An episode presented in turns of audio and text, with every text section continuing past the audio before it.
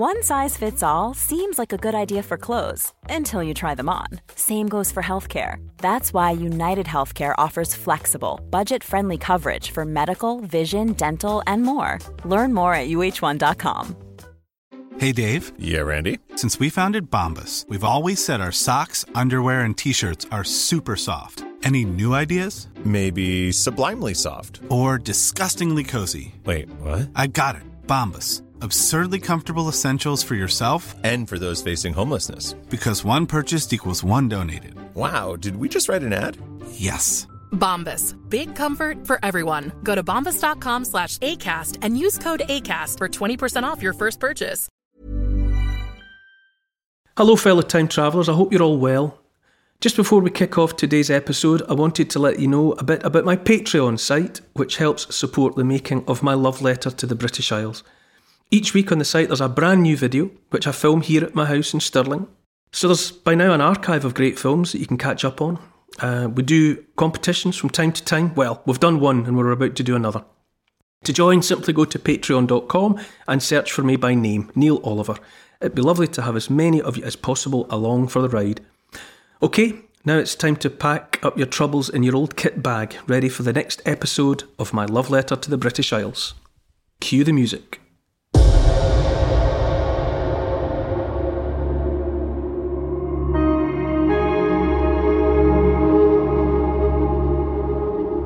Wounds that were inflicted on the population, on our civilization, on our psychology as a species, I think those wounds are forever. In this episode, Your Country Needs You, Britain has to raise a new army. Horatio Kitchener, the Secretary for War, puts out the call for volunteers. Among them all, five strong brothers who work together on their local manor estate. They answer the call. A call to a war like no other, on a scale never seen before. New weapons and technology wreaking a terrible harvest. For the family of the five brothers, and for these islands as a whole, the toll of the Great War was too much to bear. I'm stepping out across Britain to discover 100 remarkable places that have shaped you and me and the whole world. I'm Neil Oliver, and this is my love letter to the British Isles.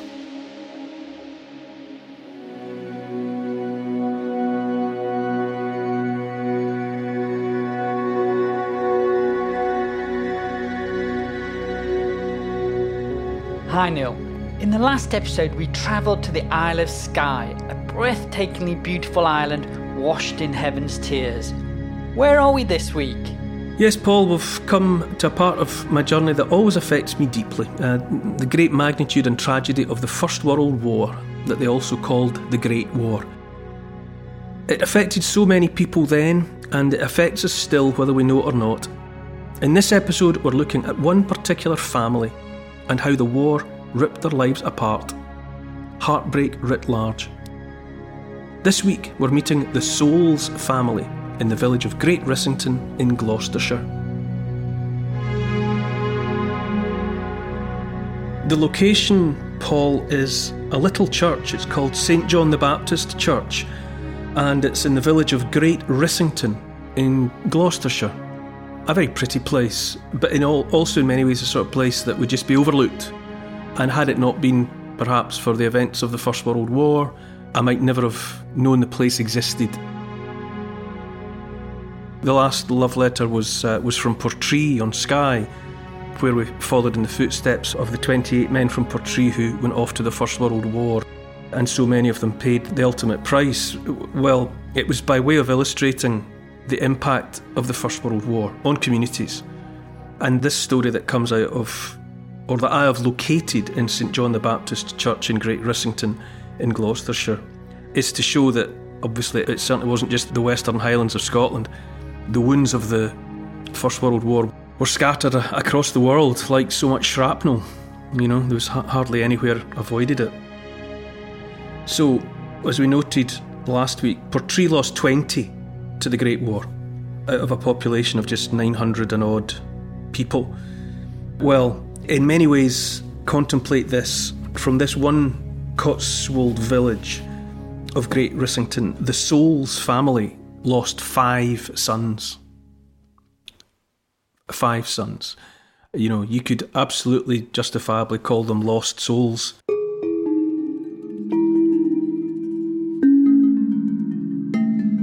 You know, the film, the movie Saving Private Ryan, it's all about an attempt to save the last surviving son of the Ryan family because he's, he's, all of his brothers have been killed already, and the government has decided that they can't allow all of a mother's sons to die. So they, they go and find Private Ryan so they can take him home. Well, this is, and it, it, it was based on some kind of truth, Saving Private Ryan. And there was another incident like it in the American Civil War where it was noticed that one family had, had lost all its boys. It happens. These global conflicts are on such a scale that, of course, it happens. If a family has sons of the required age to join up or, or to be conscripted, then if they're in the wrong places at the wrong times, then it can happen. So, who were the souls of Great Rissington? Well, their parents were William and Annie. William Souls, the father, was a, a farm labourer, just living a simple life. They had six sons and three daughters, and they lived in a what you call a tied house because he was a labourer. As long as he had his job, a house came with the job. You call that a tied house, and that's where they lived. Great Rissington, it's very pretty, very traditional place. It had a village green and a little school, and that's where they lived. There were six sons, but five were old enough at the outbreak of war to get involved. And so the, the five were Frederick, who was their eldest son, and then there were identical twins, Alfred and Arthur. They had been born an hour apart, and Walter and Albert. The sixth son was Percy, but he was underage. He was too young to go off, and so he he stayed behind, no doubt bitterly disappointed to not be involved in the adventure when it first started to kick off, because that's what so many people thought it was going to be. So many young men and boys were frantic that they might miss out. And so many underage boys lied because they were desperate not to miss out on what they thought was going to be this grand adventure.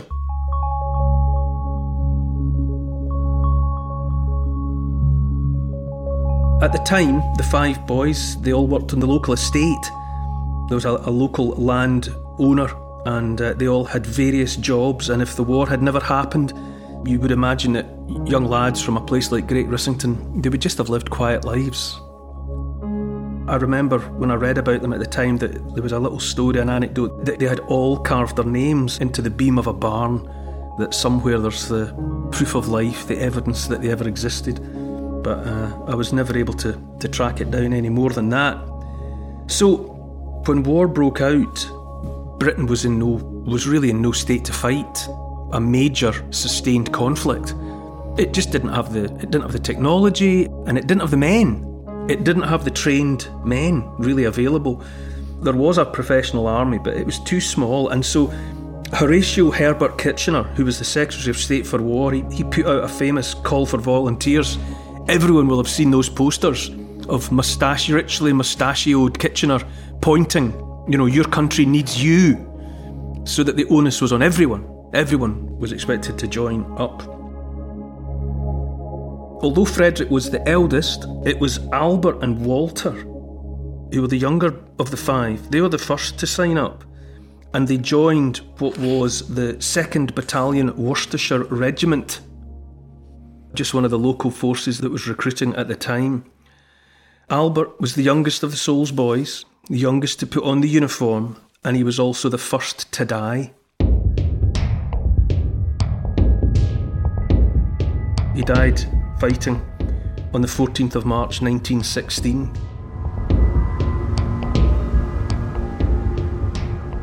1916 was when Kitchener's volunteer army formed up, and by God, they formed up. The recruiting stations couldn't cope. They were queuing around the block to come in.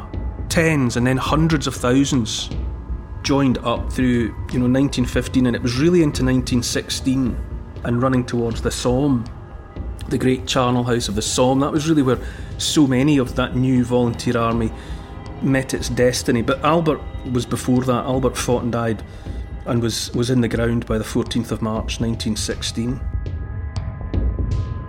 Frederick, the eldest boy, and the twins, Alfred and Arthur, they joined a different regiment. They joined the 16th Cheshire Regiment. Fred died at the Somme in July 1916, and like so many others, his body was never found, and his name is simply listed among the missing of the Somme. There's a quite extraordinary memorial come monument at Thiepval, which records the missing of the Somme. And it's a huge, it's like a, I remember being there with my dad once long ago and he described it as being like a cathedral without walls. And, and so it is, it's all arches, it's open. And so there are lots of towering archways, and then you step inside, and there are pale stone plaques, and engraved into them are these, well, 70 odd thousand names. And they've gone down in history as the missing of the Somme, but it, it's a myth.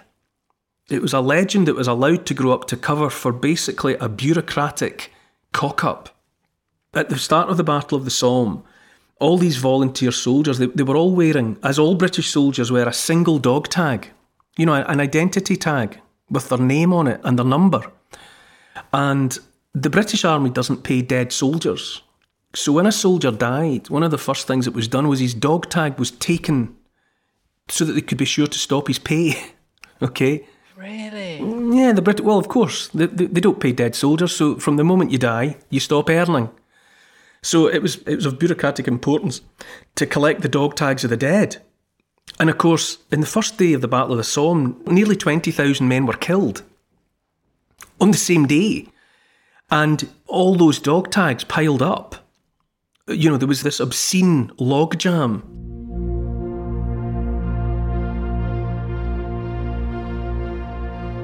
the burial parties couldn't keep up with what happened at the Somme. That mechanised warfare, the machine guns and the shells and all the rest of it, they couldn't get the bodies into the ground quick enough. And so the bodies started to pile up, literally. And they started to decompose. And eventually, because they had no identity tags, the army knew who was dead, but they could no longer put a name to each body. They had all the dog tags, but because they had been separated from their bodies, nobody knew who was who among the dead. And so they had to just have these mass graves, and then they put their names up on this great memorial, and it has engraved around the top of it the missing of the Somme. You're invited to think that, you know, all these men stepped out into no man's land and just disappeared. But they didn't. It was just the, the bureaucracy and the, the burial parties they had not foreseen and couldn't cope with the volume that suddenly fell upon them at the Somme. And military protocol was changed forever because from that time on and to this day, soldiers have two dog tags, two duplicates.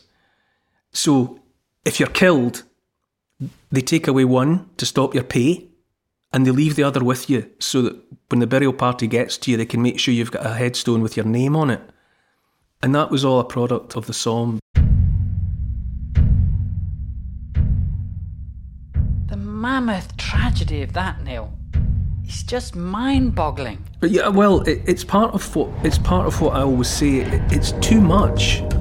You can't take. I mean, imagine something like that happening today. You know, we are rightly appalled when a soldier dies now. Any soldier, and sometimes there'll be a, an incident somewhere, and maybe a few will die together, in some sort of maybe an ambush or a firefight or whatever. But 19,000, nearly 20,000 men died in the first day of the Battle of the Somme. Imagine that news coming back to Britain today.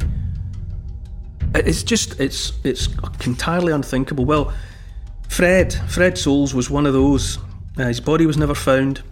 Or let's say his body went into a mass grave somewhere without anybody knowing who he was. They knew that Frederick Souls was dead, but like so many of the rest, they probably just couldn't identify him anymore. You know, and it is it is absolutely harrowing.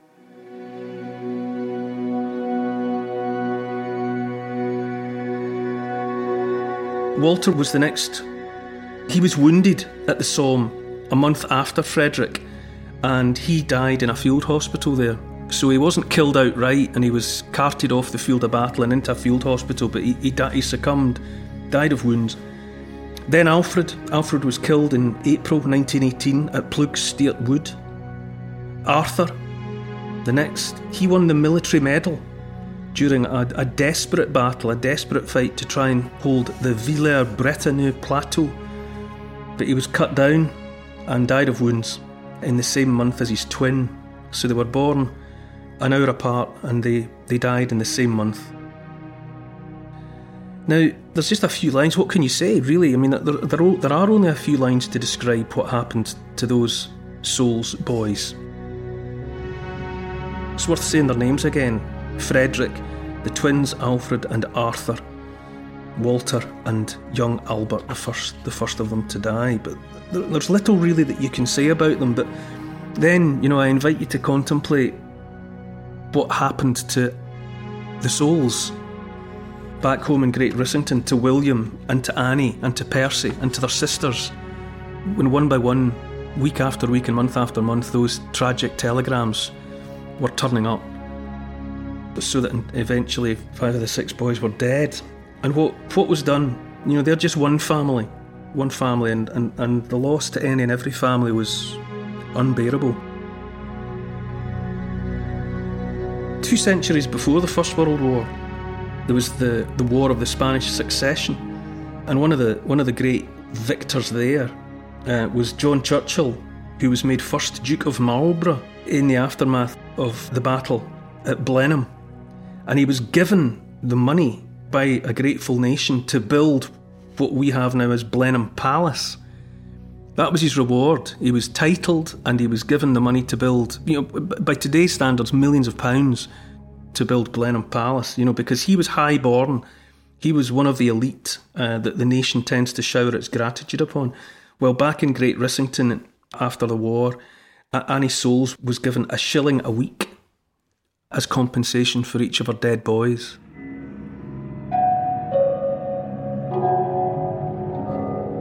And uh, believe it or believe it not, the people of Great Rissington, the people around her, started to gossip that Annie was doing quite well out of the First World War because she was getting five shillings a week for her dead sons.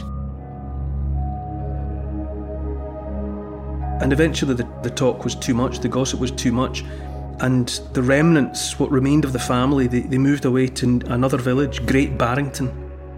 And Percy, the last son, last and youngest of the Soul brothers, died of meningitis a couple of years after the end of the war, so that Annie and William had lost all their sons five to the war and one to meningitis. And amongst what little we know about it, they say that Annie Souls never stood for God Save the King, never stood for the national anthem, and who could blame her? And if you go there today, Great Rissington, it's a beautiful little place. The 2011 census gave it a population of 367 people. The houses in, in that way, in that part of England, they're largely, the older houses are built of pale stone and the roofs are, are sort of mossy slate, neat hedges, well kept gardens. And the village green is still there. There's a cricket ground.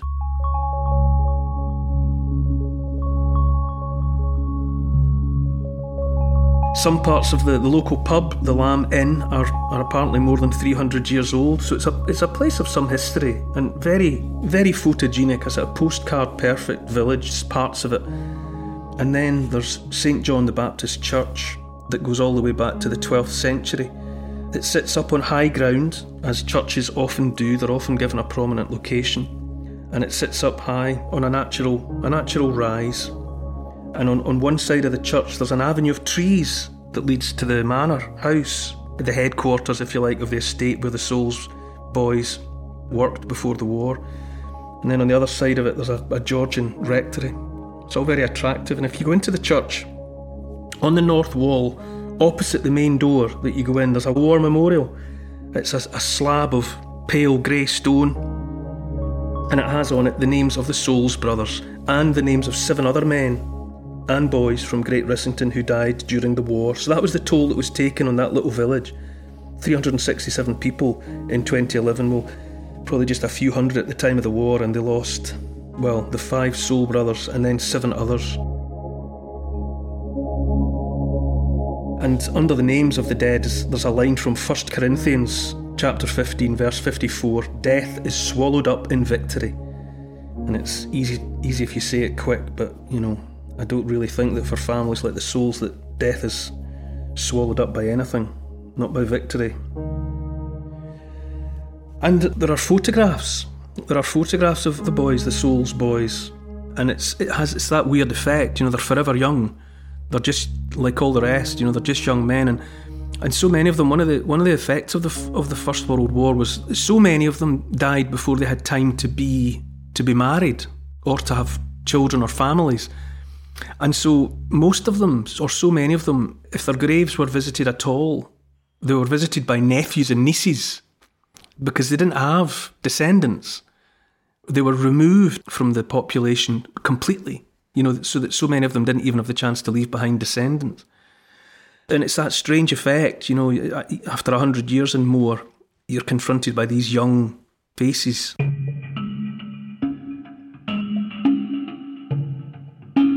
At this time of year, I think often about the poetry of. Um, it's a particular poem by Humbert Wolfe. Amongst others, he wrote Requiem for the Soldier. Down some cold field in a world uncharted, the young seek each other with questioning eyes. They question each other, the young, the golden hearted, of the world that they were robbed of in their quiet paradise.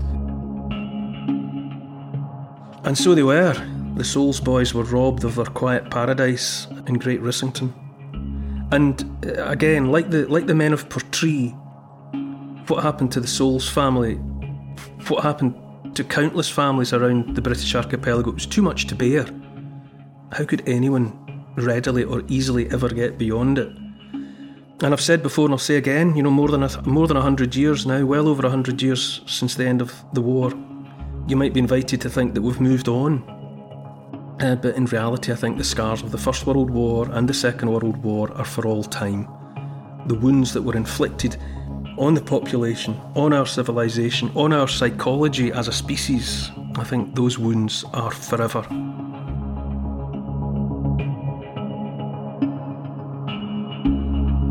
You often talk about finding a way into understanding history through the details. And as you were so movingly talking about this family, it triggered my mind to think about your own grandfathers, who you talked about in the previous episode. And I could suddenly see a fraction of them. Mm. It's so difficult to grasp the reality of all this, isn't it? Yeah, it is, and it's. I obviously I was a I was a little boy when I and my, when I was a little boy, my my dad's dad was the only one of my grandfathers who was still alive, and he was in his 70s. And 70, when I was a little boy, I don't know, it seemed a lot older than 70 does now. He was ancient to my eyes. Um, and a, my mum's dad, who was wounded at Gallipoli, he, he, died in his 50s, long before I was born. And, and, people didn't have so many photographs in those days. You know, I've only ever really seen a, a handful of photographs of, of my mum's dad.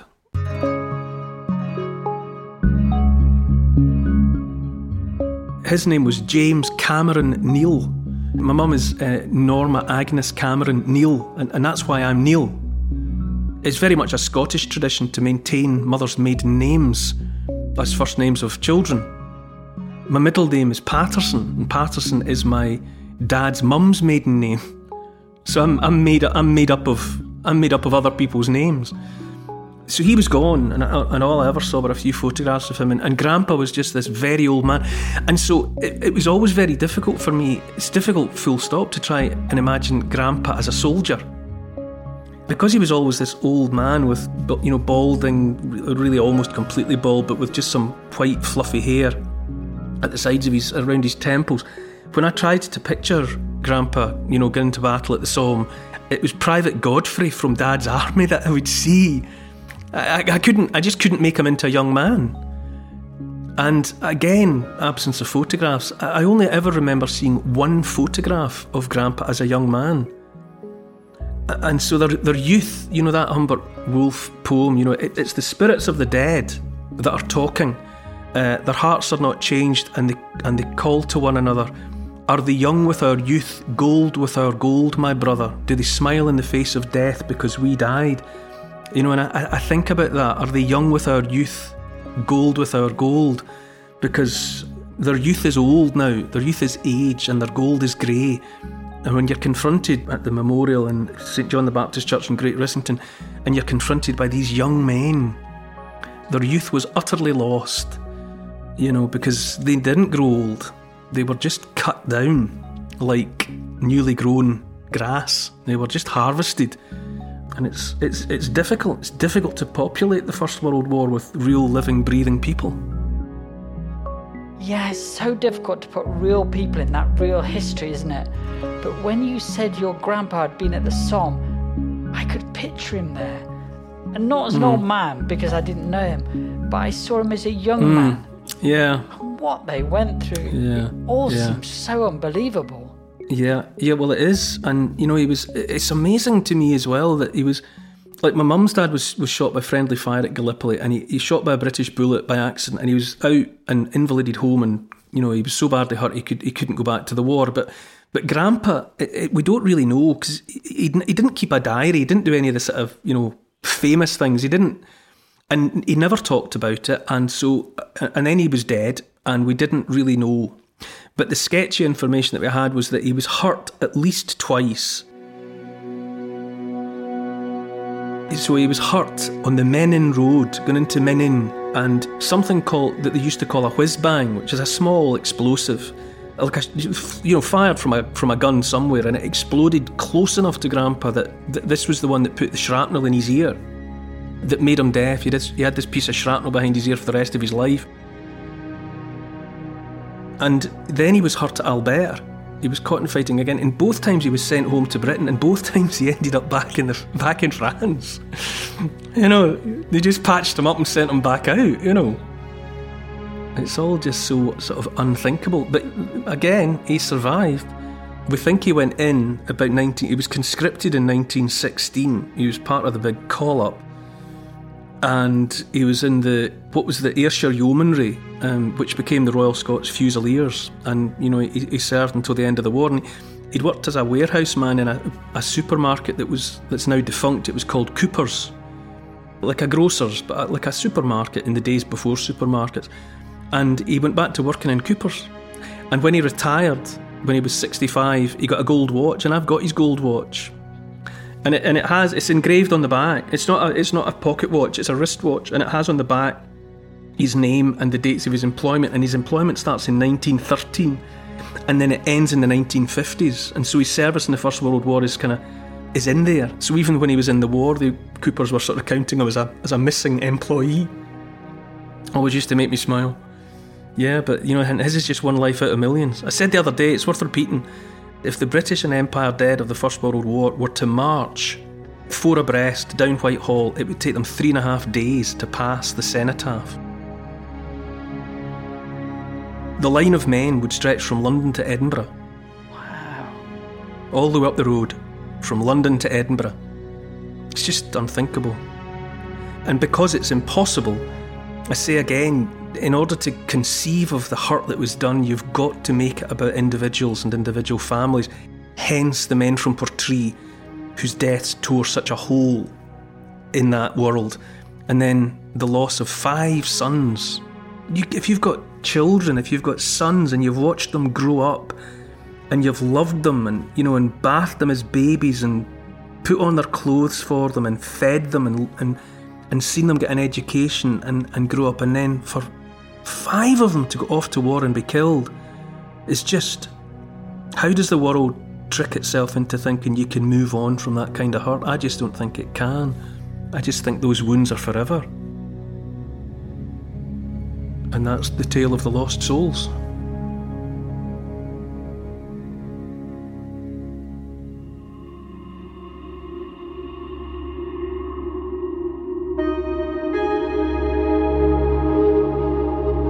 Appalled by the number of casualties, troubled that the dead were not being recorded properly, one man began keeping note.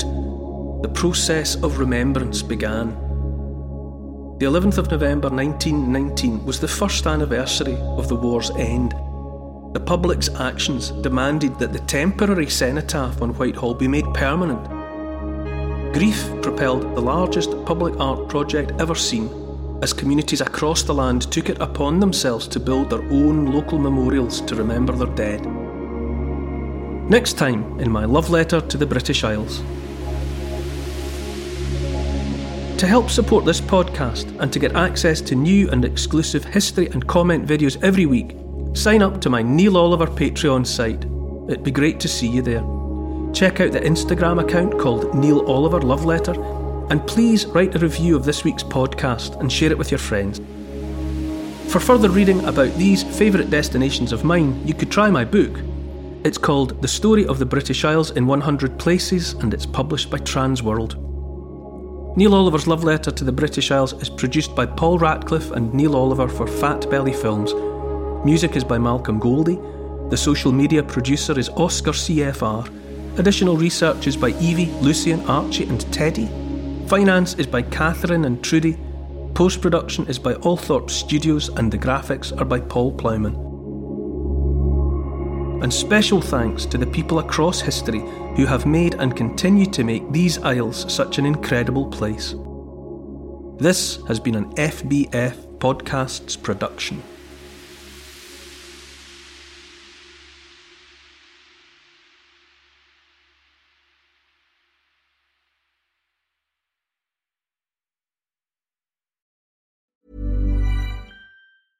Mom deserves the best, and there's no better place to shop for Mother's Day than Whole Foods Market. They're your destination for unbeatable savings, from premium gifts to show-stopping flowers and irresistible desserts. Start by saving 33% with Prime on all body care and candles. Then get a 15-stem bunch of tulips for just $9.99 each with Prime. Round out Mom's menu with festive rosé, irresistible berry chantilly cake, and more special treats. Come celebrate Mother's Day at Whole Foods Market.